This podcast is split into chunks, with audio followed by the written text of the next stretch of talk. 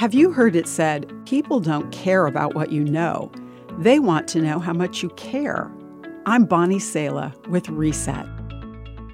When he was a missionary in India, Doug Nichols contracted tuberculosis and was sent to a sanitarium. There, Doug tried to talk to some of the patients about following Jesus, but the patients wanted nothing to do with him or his God.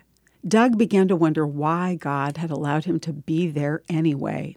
Early one morning, Doug noticed an old man trying to sit up, but falling back because of weakness.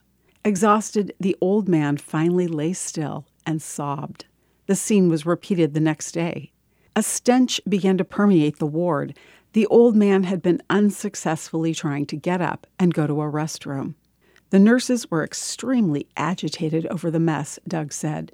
One slapped the man in anger. The embarrassed man curled up into a ball and wept. Early the next morning, Doug rose and gently carried the man to the restroom.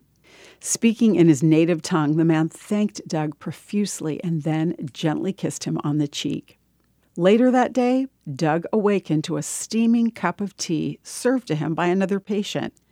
That man made motions indicating that he wanted one of the Gospel of John booklets Doug had.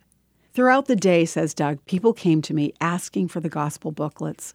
This included the nurses and doctors until everyone in the hospital had a booklet.